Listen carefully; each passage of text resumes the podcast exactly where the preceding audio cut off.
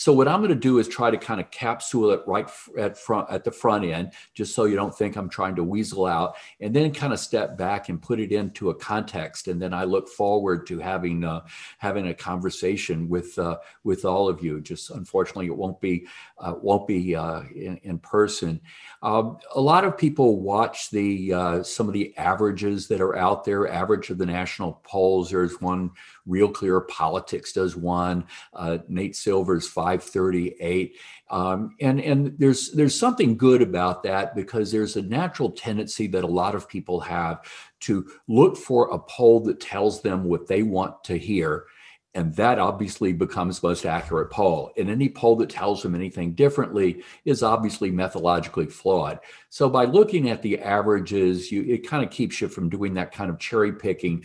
But the problem, I think, is that it treats all of these uh, these polls as sort of commodities, and more or less, uh, certainly the Real Clear one um, treats them all evenly. When the fact is that these averages, or take the Real Clear Politics, it includes all the just really first class very sophisticated surveys, and it includes some fairly mediocre ones, and it includes some that would probably be best utilized lining hamster cages or bird cages. They're really not very good, and to kind of treat them all equally.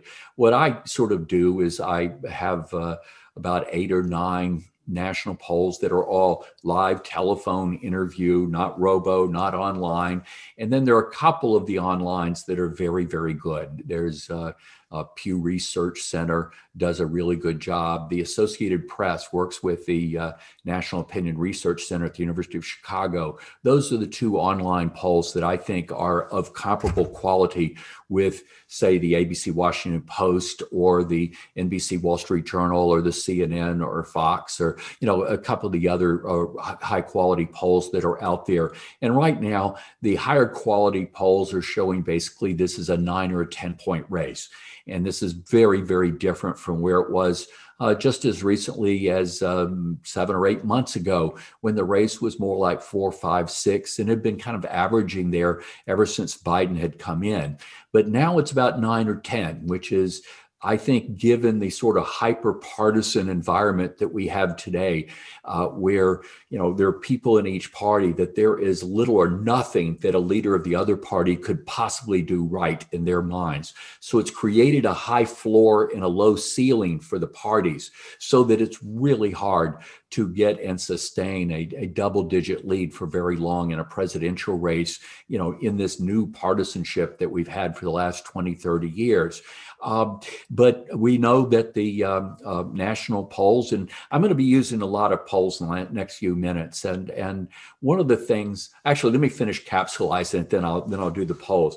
Uh, obviously, the um, the national polls or, or the national popular vote and five dollars will get you a cup of coffee at starbucks because that's not how we decide who wins our presidential elections uh, it is the, the electoral college and when you sort of walk through the math here, uh, Hillary Clinton carried 20 states with 232 electoral votes. So 20 states, 232 electoral votes, and that's 38 short of the 270 that you need to win. Um, and Donald Trump won 30 states with uh, 306. So he had 36 more than he needed. But the election, as you all know, the election turned effectively on three states that voted in a very different way than they had in recent years. Uh, Michigan and Pennsylvania had gone Democratic six presidential elections in a row. The last Democrat to lose a presidential race in uh, in Michigan or Pennsylvania prior to uh, uh 2016 was Michael Dukakis in 1988. Uh, Wisconsin, the last time it went Democratic was uh, one time further, seven t- elections ago, back with Walter Mondale lost it in 1984. So these were states that had gone Democratic Democratic fairly reliably. You know, Pennsylvania always closely fought, but Democrats had been winning. But these three states, Michigan, uh, Donald Trump ended up winning by two tenths of one percentage point, two tenths of a point and Wisconsin and Pennsylvania by seven and eight tenths of a percentage point. So you had an election with 137 million people voting nationally and it was effectively decided by 78,000 votes in three states. Well, we, are everyone's pretty much focusing on six battleground states, and the you know I kind of divided up the Frost Belt division and the Sun Belt division, and the Frost Belt division are those three states that effectively decided it last time, and we're Michigan, for example, um, right now. Um, you know, Michigan is Biden is ahead by hmm, six, seven, eight percentage points, something like that. It's a it's a pretty good size lead, and it, it's fairly stable at this point. Uh, Pennsylvania, uh, you have uh, Joe Biden is ahead by hmm, four, five, six, right around in there, pretty steadily, and Wisconsin by um, it kind of straddles both of those as low as four, as high as seven or eight for most of the polling that we're seeing, public and, and, and private. But for those three states alone, the three states that Clinton lost by less than eight tenths of a percentage point, uh, that, you know, and that uh, that uh, Biden is ahead by somewhere between, say, four and eight percentage points. Just those three states would get Biden to 278 electoral votes. So he can win without Arizona, without Florida, without North Carolina, Georgia, Iowa, Ohio, Texas, that, that Biden can win by with just those three and in those he's got a pretty pretty good size lead. So that's uh, that's 278 electoral votes. Now the other three of the top battleground states are arizona florida and north carolina. And arizona um, biden has a generally is ahead but it's a smaller margin, like under four points, most of the polling we're seeing. Um, in Florida, Biden, it, that was the state where President Trump was doing pretty well, very well in, really until about September. And that's when we started seeing kind of the momentum shift over. And now Joe Biden uh, typically has a, a low single digit lead there. So it's, I mean, it's just barely a lead, but he is running a bit ahead there. And the same thing in North Carolina, where it had been holding back. It had been, Arizona had been a better state for Biden than these other two. Uh, but Biden, uh, but Biden's ahead by generally like one, two, three points, something like that in, in North Carolina. So those would add up if, you know, if uh, uh Biden were able to, uh, to win all three of those those, those would add up to 333 with the ones before. But there is an extended battlefield, and it's four more states that uh, three of them are within two points, three percentage points, and one of them just a little bit further back. But these are very, very hotly contested. And again, they're all four states that President Trump carried last time. Uh, Georgia, which has been sort of gradually, you know, moving from the Republican column. And and I, I should stop and say there's a uh, there's a whole series of Sunbelt states Arizona, Colorado, Texas, Georgia, North Carolina that are sort of following Virginia, uh, where Virginia had been red Republican and then was moving over into purple swing and then now has pretty much gone into blue Democratic. These other states are sort of in the process of a transition. And what's happening is, yes, there's a you know substantial minority vote in each of these, but where the real change has happened in the last last 10, 15 years is lots of people moving in from other parts of the country, and they're tending to be college educated suburban voters. And they tend, you know, because they're coming in from other places, they're changing, for example, the Southern or the, Tex- the Texan voting behavior in Texas or Southern in Georgia and North Carolina. So we're seeing some states that are going through some rapid transitions, and it's the it's the suburbs that are really doing it. In fact, if you look at how Democrats won their majority in the House of Representatives in 2018, it was winning suburbs outside of Atlanta or Dallas, Houston, Kansas City, Oklahoma City, Richmond, Virginia, as well as lots of places that are um, not so much in the Sun Belt. But where in Georgia, it's pretty much a tied race or Biden up by a point or two, but it's uh, very, very, very close. And I know a lot of people say, "Gosh, how could Georgia be that that close?" But remember how close Stacey Abrams came in uh, 2018, within just an eyelash of winning the governorship in Georgia. That state's really changing. It's the suburbs that are driving it. Iowa is a state that used to be a swing state, and then it was kind of moving over in the Republican side for a while. It's kind of shifted back and right now, it's somewhere between even and and Biden up by three, four, something like that, where it's not secure at all in the Biden camp, but it's one where he seems to have a little bit uh, of, of an advantage. Ohio is one, there was a classic swing state, and it just started really moving Republican. Well, it's kind of nudged back. And now um, President Trump generally has a lead in Ohio, but it's only a couple points. It's not much at all. And, and at that point, it gets to you know turn out things like that. And then a little bit further back is Texas, and you'll find uh, polls that have uh, you know most will kind of fall into the uh, Trump President Trump ahead by, you know, one, two, three, four points, something like that. Occasionally, one up to six or seven, uh, something like that. But it's it's where, but it's very, very competitive. The state's changing, and where Democrats actually are hotly contesting the control of the state House Representatives, which would be really, really important for uh, for state uh, for for redistricting purposes with all the lines getting cut up next next year um, switching over to over to the U.S. Senate, and I'm just capsuling it and kind of coming back.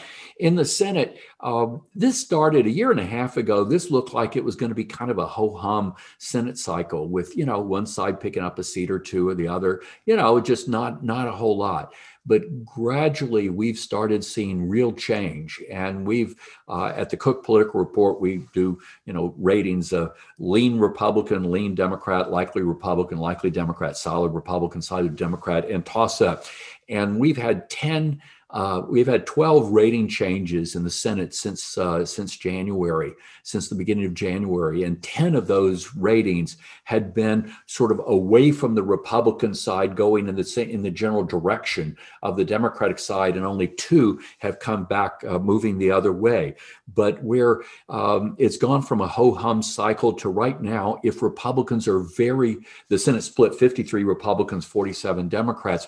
If Republicans are very very lucky they can keep their losses down to just a seat or two that would get them to 51 or 52. But that is becoming less and less and less likely right now. And with the odds are a lot higher that Democrats are going to pick up, you know, three that would make the Senate 50 50 and the new vice president, which, you know, I'm reasonably sure it's going to be Kamala Harris would break the tie, or four or five that would get to Democrats to 51 or 52. But this is not, if you were kind of to plot out the chances for the US Senate, it's not a bell curve. It's not symmetrical. There's a lot more of a downside risk for Republicans. And where they've got basically Republicans have 12 seats in jeopardy, Democrats only have two. But Republicans have nine seats that are in extreme jeopardy versus one for Democrats Democrats. It's actually not in jeopardy. It's basically gone in Alabama. But you've got nine Republican seats that are very, well, basically either either toss up or less. And um, where they've got seats in uh, you know Colorado and Arizona that look like they're pretty much gone for them, and some others that are looking very very tough. But I'll get I'll get into those in a minute. In the House Representatives, uh, remember keep in mind that Democrats picked up 40 seats last time, and normally if a party loses 40 seats in one election, they generally pick some of them back up the next time. And um, you know we didn't think it was likely that Republicans would get uh, 17 seats that they would need net to get uh, control of the House of Representatives. But right now, it looks like they're just as likely to lose more than more than 10 seats than less than 10 seats. We're kind of putting it at a, a net gain for Democrats, most likely of between five seats and, and 15 seats. But again, we're seeing some dynamics where this is not symmetrical and there is more of a downside. If this is not going to be between five and 15 seats gain for Democrats, it's a lot more likely to be a bigger gain for Democrats than that, than, than a less one. Um, this is an off cycle for governorships. There are only like 11 of them up this time. Only two of them right now are hotly contested in Montana and Missouri. Uh, and there was one in North Carolina, but it's now, you know, pretty safely in Democratic hands. But another one that gets very, very little attention is are the state legislative races because you've got uh, uh, state legislative chambers in 86 out of the 99 state legislative chambers around the country are up this time. And people forget that 80% of the state house seats in the country are up every every two years. So we've got 80% of the state house seats up. And the thing that's important to remember is this is a you know it's it's terrible for a party to have a bad year anytime but the worst kind of year is if you have a bad year that ends in zero, because that's the year of the census, the zero year. And the next year is when they do redistricting. They redraw the lines for congressional districts, state legislative districts. So when you have a really bad election that ends in a zero, that can and lose a bunch of state legislative chambers that can mean you're fighting uphill for the rest you know for the next decade. And where republicans right now have 14 state legislative seats in uh, chambers in jeopardy and democrats only have five that are in jeopardy. So that has huge huge consequences in terms of redistricting. Otherwise we probably re- really wouldn't be talking about it. Now before i dive full into the presidential race um, what i want to uh, just say something something about sort of polls and electoral college and inversions and partisanship. Because there is every time i speak uh, people or talk to people about politics somebody invariably says why do you keep citing polling data? Because the polls were all wrong. The polls all said that hillary clinton would be elected president. And uh, you know I, I sort of beg to differ that um, you didn't see polls that showed that uh, Democrats were that, that Hillary Clinton was going to win the Electoral College. What you saw were national polls showing her ahead and likely to win the national popular vote.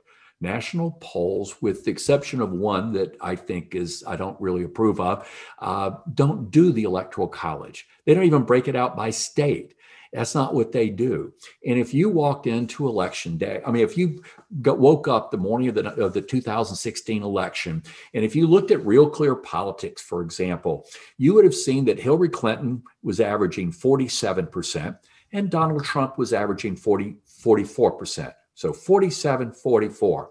And when all the votes were counted, you know what the final result was? Clinton 48, Trump 46. Now, I'm sorry, but the difference between 47 to 44 and 48 46 isn't that much. I mean, Hillary picked up one point and Trump picked up two points. And, you know, so that they weren't as off as you think. And I'll talk about state polls in just a second, but where people were sort of associating, assuming that whoever won the popular vote would probably won the electoral college. Well, the thing is that had happened a lot. I mean, we had had a, a um, uh, inversion back in 1876 when Samuel Tilden won the popular vote and Rutherford B. Hayes won the electoral college, and another one a dozen years later when Grover Cleveland won the popular vote and Benjamin Harrison uh, won the uh, electoral college. And then it didn't happen again for 12 for 112 years. And during that time, we had lots and lots of close races. You know, 1948, Truman Dewey, 1960, Kennedy Nixon, 1968, Nixon, Hubert Humphrey, uh, George Wallace, 1976, Carter Ford, 1992, Clinton, George H.W. Bush. I mean, we've had close races before but they've been going the same way. The electoral college and the popular vote going the same the same direction. And and and then in 2000 when we did have finally have an inversion for the first time since 1888 yes al gore won the popular vote but he only won it by about a half a percentage point a little over a half million votes. And George W. Bush didn't win the Electoral College, but he won it by virtue of a 537 vote victory in Florida. And that my Democratic friends would say were actually a 5 4 decision of the Supreme Court. But the thing about it is, one just barely won the Electoral College, one just barely won, uh, or the popular vote, the other just barely won the Electoral College, that they were you know, it, it, people looked at it like it was a once every century statistical fluke, and and it sort of didn't really dawn on a lot of people that something was going on. Now, 2000 and, um, uh, 2004, the very next election, was really close between George W. Bush and John Kerry. But, and remember the morning of the, that election, uh, some of the early exit polls suggested that John Kerry might win. But the popular vote and electoral college vote went the same way. And of course, with Obama's two victories in 2008 and 12, they went the same way. But on election night 2016, we discovered that the lines crossed again. And what was happening that I think we didn't fully appreciate till that night was that that Republican votes are just more efficiently allocated around the country. That Hillary Clinton, when she's winning California by a 4.3 million vote margin, you know, where so 4.3 million minus one votes are wasted. You don't get bonus electoral votes for running up the score, or 1.7 million in New York State, or 950,000 in Illinois. And conversely, Republicans, the states that they win by big percentages, typically are small, medium sized states. And the states, the big states that Republicans win, they tend to win them by smaller margins. And so that's why we now believe, given the current you know the dynamics of american politics that a democrat probably needs to be ahead by 3 or 4 percentage points before it's likely to translate you know, into an electoral college uh, victory for them. But we learned, you know, you've got to pay much more attention to the individual states. And we're watching the news organizations, the major news organizations, do a heck of a lot more polling in the state level. And so we're a little less dependent upon some of the local pollsters. And, you know, some of them are pretty good and some of them are not so good and polling all the way to the end. Now, the thing is, most of the state polls were fine you know, about 47 states went exactly way we thought. I mean, our ratings, the Cook Political Report ratings, we had 45 states rated as leaning likely solid Republican that did go Republican or leaning likely solid Democrat that did go Democrat. We had two states that we had rated as toss ups, Florida and North Carolina, for obvious reasons, but we were wrong on three. We had three states, Michigan, Wisconsin, Pennsylvania, that we had as leaning Democrat. But as I said earlier, and we all know that President Trump ended up winning very, very, very narrowly. But the state polls in those states were really, really, really wrong. And so after the election was over, the professional organization and sort of of four pollsters, the American Association for Public Opinion Research, they did a really deep dive where they took apart both a lot of the national and the state level polls. And they actually looked at who the people were that were interviewed and ran those by the state voter files where you could tell who did and who didn't vote. And they found not this shy Trump voter thing that a lot of people are talking about that well there are people that were going to vote for Donald Trump but were wouldn't tell the pollsters. They lied to the pollsters. They wouldn't tell the pollsters. There really wasn't much of that and probably not much more than somebody that was going to vote for Hillary Clinton living in a he- heavily republican area that may not have wanted to shout that from their rooftops either.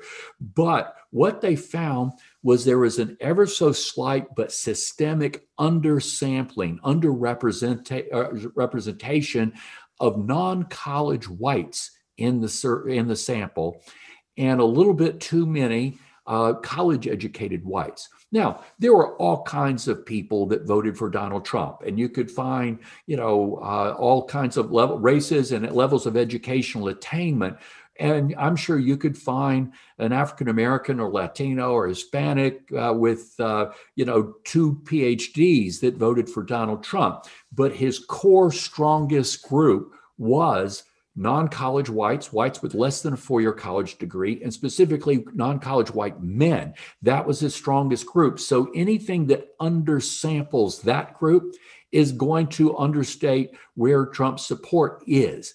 Um, and after the uh, in 2018 most of the pollsters started correcting and weighting their data among whites to fix that. And we think that the polling back is back in good is is in good shape. But two other things that happen in those three states specifically there are more non-college whites than in many other states. But one of the things i noticed during the primaries in 2016 was where where trump did the best was working class whites in areas that were like large manufacturing, sort of more industrial places that over the last 40 or 50 years had had an unusually large number of sort of high, uh, high end blue collar jobs, the kind that would lift people up into and keep them into the middle class. That's where you had the, the Trump message really resonated. And guess what? Disproportionately, they were in Michigan, Wisconsin, and Pennsylvania. And the final thing is we know from the exit polls that the people that made their minds up early tended to go more for Clinton. But the people that made their minds up towards the end of the campaign, they broke more towards towards Trump. And that those three states had, and they've changed, election laws have changed a little bit, but those three states had almost the vast majority of their votes were on election day. There was very little early votings or vote by mail in those states back in 2016. And as a result, they would be more likely to pop towards Trump at the end uh, after a lot of the polling had taken place. So the polling wasn't nearly as bad as people think it was. It was actually pretty good, but it was a confusion with the Electoral College and not realizing that, wait a minute, we've seen some changes in voting patterns, that these are not quite as synchronized as they used to be. The other thing, real quick, and then get, get deep into this, and that is partisanship and that we're seeing more hyperpartisanship than we've ever seen before. Fewer people splitting their tickets, voting for a Democrat for one office and a Republican for the other. And in fact, in 2016, it was the first election since we started the direct election of U.S. senators in 1914 that every single U.S. Senate seat went exactly the way that state had, was going in the most recent or went in the most recent presidential election, every single one of them. And the fact is, the Pew Research Center has found that since 1980, there have been 137, 139, um, 139 U.S. Senate races, and 122 out of 139 went the same way that state had gone in the, in the presidential race. Uh, so that's really um, that's that's that you know that tells you this, and that that it's it's it's more just that um, well you've seen the negative partisanship, a group of people on each side that hate the leaders of the other party even more than they like their own leaders. But what that's done is it's changed things where it's created floors and ceilings, as I mentioned. Okay, let's get into this. The thing about it is people tend to fight the last war. I mean, just as generals fight the last war, people in politics, they tend to wage the last campaign. And the thing is, they tend to look at 2020 through the prism of 2016 when they're completely different kinds of elections. When, no, when neither candidate for president is an incumbent, that's a choice election where people are choosing between two candidates. Who do they like best? Who do they identify with? The pros and cons of each. But when you have an incumbent, that is a referendum up or down on the incumbent. It is do you want to renew that president's contract for another four years? Yes or no? That is a totally different dynamic than in a choice election. And we know that the best way to determine how a president is going to do for reelection is to look at the job approval rating. And if you look in the you know post-war era, basically every, each of the five presidents in the last Gallup poll going into election day that had job approval ratings of 50 or higher, every single one of them won. And both of the presidents that had job approval ratings below 40%, Jimmy Carter, George H.W. Bush, both of them lost. And but there was one that was in the t- twilight zone in between, and that was George W. Bush. And you remember he'd been up at 90 and in the 80s and 70s immediately after 9 11. But as the war in Iraq started getting more problematic, his numbers started coming back down. And in the last job, uh, last Gallup poll before the election, he had it was at 48%. And on election day, remember we talked about John Kerry, George W. Bush, really, really, really close. So, somewhere in the 40s is that magic point. Well, the thing is, so where is President Trump? Well, if you looked at his first, and just using Gallup's, because we want to use apples and apples here, if you looked at his first year in office, President Trump averaged for the entire year a 38% job approval rating. 38%. That is the lowest job approval rating for any elected president in the post war era for their first year in office 38%. Okay, what about the second year in office? It went up two points to 40%. And that was the lowest second year of any elected president in post World War II history. Okay, what about for the third year, to basically 2019? It went up two more points to 42%. It wasn't the lowest third year for any president in post war history because Jimmy Carter had come in underneath at 37, but it was the second lowest. And so you see, and he's averaged 41% for his entire presidency. The last Gallup poll had it at 43%. And the point is, you can't, you know, you can't expect to get reelected president if your job approval ratings have been that low. But the thing is, people made their minds up very, very early about Donald Trump. In many cases, before he even took the oath of office, and very few of them have changed their minds. 75% of voters either strongly approve or strongly disapprove of him. His job approval rating usually is about 90% among Republicans. The last Gallup was 94%. And among Democrats, it's usually in single digits. The last Gallup was 4%. And then the third, you know, the independents are generally in the 30s. But people made their minds up very, very, very early, and it hasn't fluctuated much. That the highest job approval rating in the Gallup poll that that uh, that, that President Trump has received was 49%. The highest Fox News poll was 48%. The highest NBC Wall Street Journal poll, 47%. And the others were like 45, 44. The thing is, and, and when you think about it, wait a minute. We had, for example, between last September and this February, six consecutive months of, of, of, of 50 year low unemployment and his numbers never got to 50% in a single major national poll. But on the other hand, really bad things might happen. I mean, for example, when your lawyer, when a lawyer comes out that turn, your lawyer pay, has paid off a porn star $130,000 to keep, keep quiet about something, that would normally torpedo a president, right? Didn't even budge. That, that the, the views are so strongly held, and that that he just has had a very, if he were a stock, a very, very, very narrow trading range. Those are the kind of rate. You know, basically, you could sort of boil down the electorate. Forty to forty-two percent are absolutely locked in for President Trump. They will be with him no matter what, 40, 42%. I call those the, they're the Trump lovers. And then on the other side, you've got between 45 and 49, or 45 and 50, let's say, that are the Trump loathers. They will never vote for him in a million years. And then you've got the in betweeners. And, and that group was largely they were sort of keeping i mean they, were they had mixed views to be perfectly honest they would be you know going into the pandemic before the pandemic they this group tended to look at they looked at the economy and they thought the economy is doing great. And they gave President Trump all the credit in the world for that economy. But a lot of those same people were looking over and they had questions about his character, about him as a person, about his truthfulness, about uh, can we believe what he says?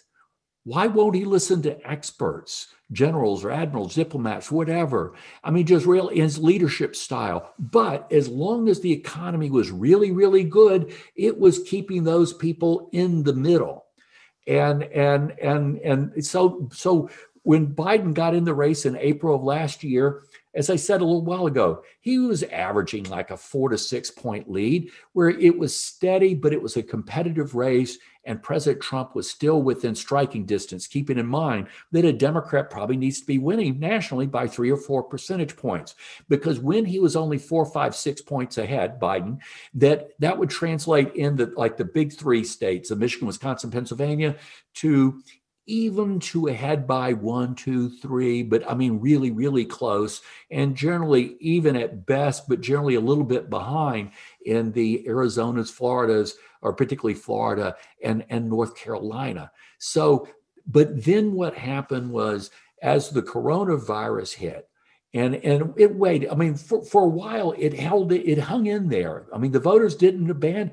And then you started seeing the president's numbers kind of job approval ratings kind of fluctuate, kind of flutter in May.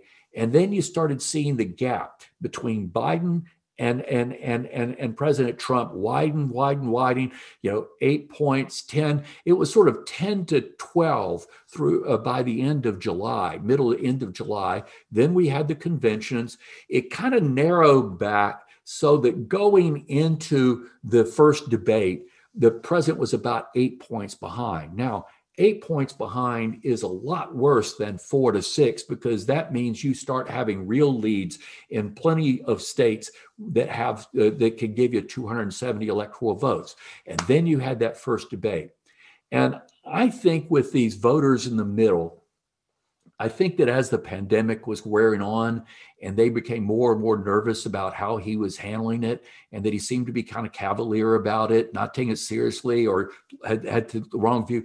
I think you started hearing, and, and some of the weird things, calling it a hoax and all this, I think you started seeing people starting to turn the volume down on the president. And they just, I mean, May, June, July, they started turning the volume down.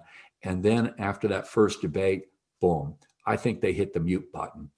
And I don't think they're hearing a word he says right now. And now we, you know, we could be wrong, but this race looks pretty pretty ugly for for the president. And when you consider that he's being outspent uh, so far on television as of uh, like two days ago uh, biden had spent $576 million on television advertising 576 million President Trump had spent 341 million. So in other words, Biden has outspent him, the president, by a 231 million dollar margin. At the end of June, I mean end of September, the president's campaign and the, and the Republican National Committee had $61 million cash on hand. The Biden campaign had $177 million. You remember the spring and the other summer? The president's campaign had all the money in the world and they invested it in a ground game and organizing and voter registration, all that. But they based that spending based on revenue assumptions that when his numbers started going down, poll numbers started going down, the money started drying up. And so now they did they they they they invested the money in the ground game, which was a, a, a smart thing to do, assuming their fundraising would hold up, and it hasn't. And so here we are. You've got 40 something percent of the uh, um, you've had uh, 57 million people have voted already the president's basically nine 10 points ahead he's being outspent by a big margin and he's behind in enough states to give pretty uh, give joe biden a fairly a fairly steady lead. And that this is not where the, the hillary clinton race was. And it's one last thing. Keep in mind that that race in 2016 it was between the Republican nominee with the highest unfavorable ratings in the history of modern of, of polling up against a Democrat with the highest negative ratings in the history of polling, and that one of them was going to win no matter what. And contrast that with the current situation where Joe Biden isn't exactly beloved, but just about every poll you could find, his favorables are, high, are higher than his unfavorables, while President Trump is way upside down and Hillary Clinton was way upside down. Just a completely different, different situation here. So this is looking like a, a pretty tough, tough race um, uh, year for for Republicans. Um, uh, this this could be. We're looking at the potential for some pretty significant. Uh, uh, Republican losses in the Senate as well. And this is really rare because we see these wave elections. Um, you know, used to be about once a decade. They've started appearing a little bit more often now, but they're almost always in midterm elections. And in my lifetime, we've only seen two wave elections in presidential years. And one was in 1964, and I was 11 years old and in Boy Scouts and not really paying much attention to politics and the other was in 1980 that Reagan Reagan uh, Car- when when Ronald Reagan beat President Carter by a 10 point margin. And some of you probably remember that that, that night, but where the first Democrat lost, senator lost about 6:30 in the evening, Birch Bayh. Indiana has one of the two states that closed their polls close earliest. Democrats lost Birch Bayh at 6:30 in the evening. Democrats effectively lost a Senate seat every 30 minutes for the next six hours. That's what happens. Or if you notice, you know, that's what can happen in these wave years. Or you saw what happened to Democrats in 2010 and 2014, what happened to Republicans in 2006, and to a certain extent in the House in 2018. It's where, you know, weak candidates in some cases beat strong candidates and districts that normally vote this way go the other way you sort of see unnatural things happen in these wave elections And we're seeing a lot of evidence that this has turned into one of those. So let me bring Clark back because I know I've talked way too long, but hopefully we still have some time. We could do some uh, uh, questions or comments or anything. And I apologize, Clark, for talking longer than I supposed to. But um, believe it or not, I cut a whole lot out to get into this. no, Charlie, that was terrific. What a tour de force, and it was so comprehensive. Thank you so much. Well, as you can imagine, there are lots of questions, some of which you already covered. But let me just see if I can get in a couple quickly. And if we go a few minutes over, everybody will understand. So one question I thought was a very good one, and that is, can you? It's clear that you know that you view a Biden victory as is likely, even a large one. So this question is, can you comment on the implications of the unprecedented surge of mail-in voting, especially by Democrats? Some analysts worry that since mail-in results will not be counted in Pennsylvania, Michigan, and Wisconsin and other swing states on election night, Trump may appear ahead, even though he will lose when all the votes are counted, a so called red mirage, which would enable Trump's narrative about the election being stolen and can lead to political violence. You know, there's that's a legitimate concern that, um, and that a lot of states. I mean, the, the problem is with with that theory is that that we have 50 state election laws, and each state's different. And even in some states, it varies from county to county. So in some places, the early vote isn't counted in immediately, and some it is. And some it depends on where. I mean, so there, there's really not. And because a lot of states have changed their procedure, where there were states that couldn't start looking at the couldn't start uh, uh, you know opening and processing the ballots until election day morning. There's some where you can't till until election polls close but there are a lot of states that have started they've they've changed their procedures so they are already processing these things. So the question is how close is it going to be? Now if you look at the um, um, what was i going to say? Um, that on election night, what I would look for, I mean, if you if you basically take the most Republican states in the country, you know, Idaho over here, and the most Democrat, Rhode Island, Massachusetts over here, and and of course, the tipping point states are likely to be Pennsylvania, Michigan, Wisconsin. Those are the ones that are likely to kind of put somebody over over 270.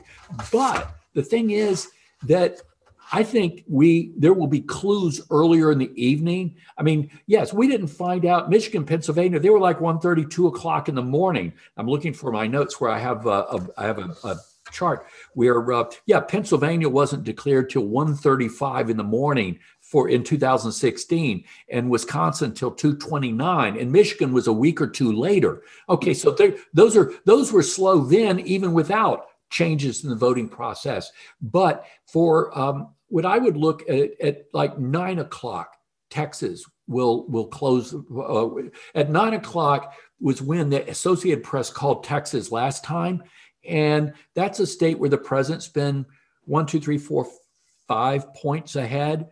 If you see him ahead by four, five, or more, then hey, that's a good sign for him.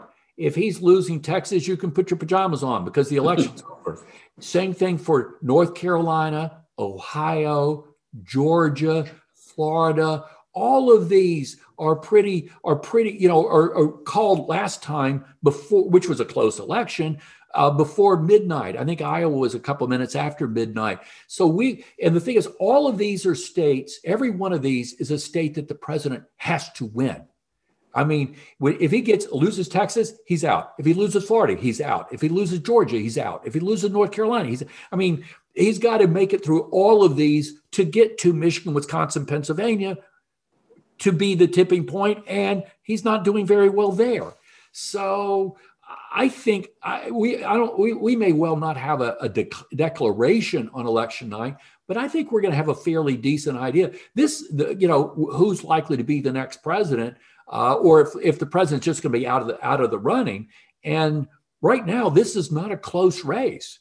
I mean, this is we're this is at the margin that that that, that Reagan Clinton ended up with, right where we are right now. So it's got to change a whole lot to get this trajectory to change.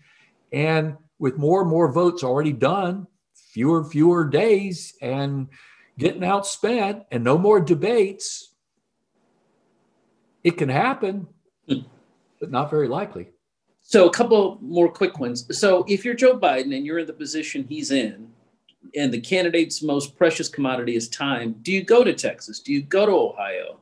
Do you, you know, go to Georgia, etc.? I, I would spend some money. I'd spend. Well, the thing is, the, the Clinton campaign made a horrific mistake where they were going for the big win. And they were dabbling in Arizona and Georgia, two states that, yes, they were moving away from the Republican Party, but they weren't ripe yet. And doing that at the expense of Michigan and Wisconsin. And, you know, Wisconsin, she didn't step foot in the state between Labor Day and Election Day. There effectively was no Clinton campaign for all intents and purposes to get the vote, the urban vote out in Detroit and Milwaukee, to get the kids out in Ann Arbor and Lansing and Madison, so that just there being, and in Pennsylvania, they did spend a ton of money in Philadelphia and the Philadelphia suburbs and Pittsburgh and the Pittsburgh suburbs.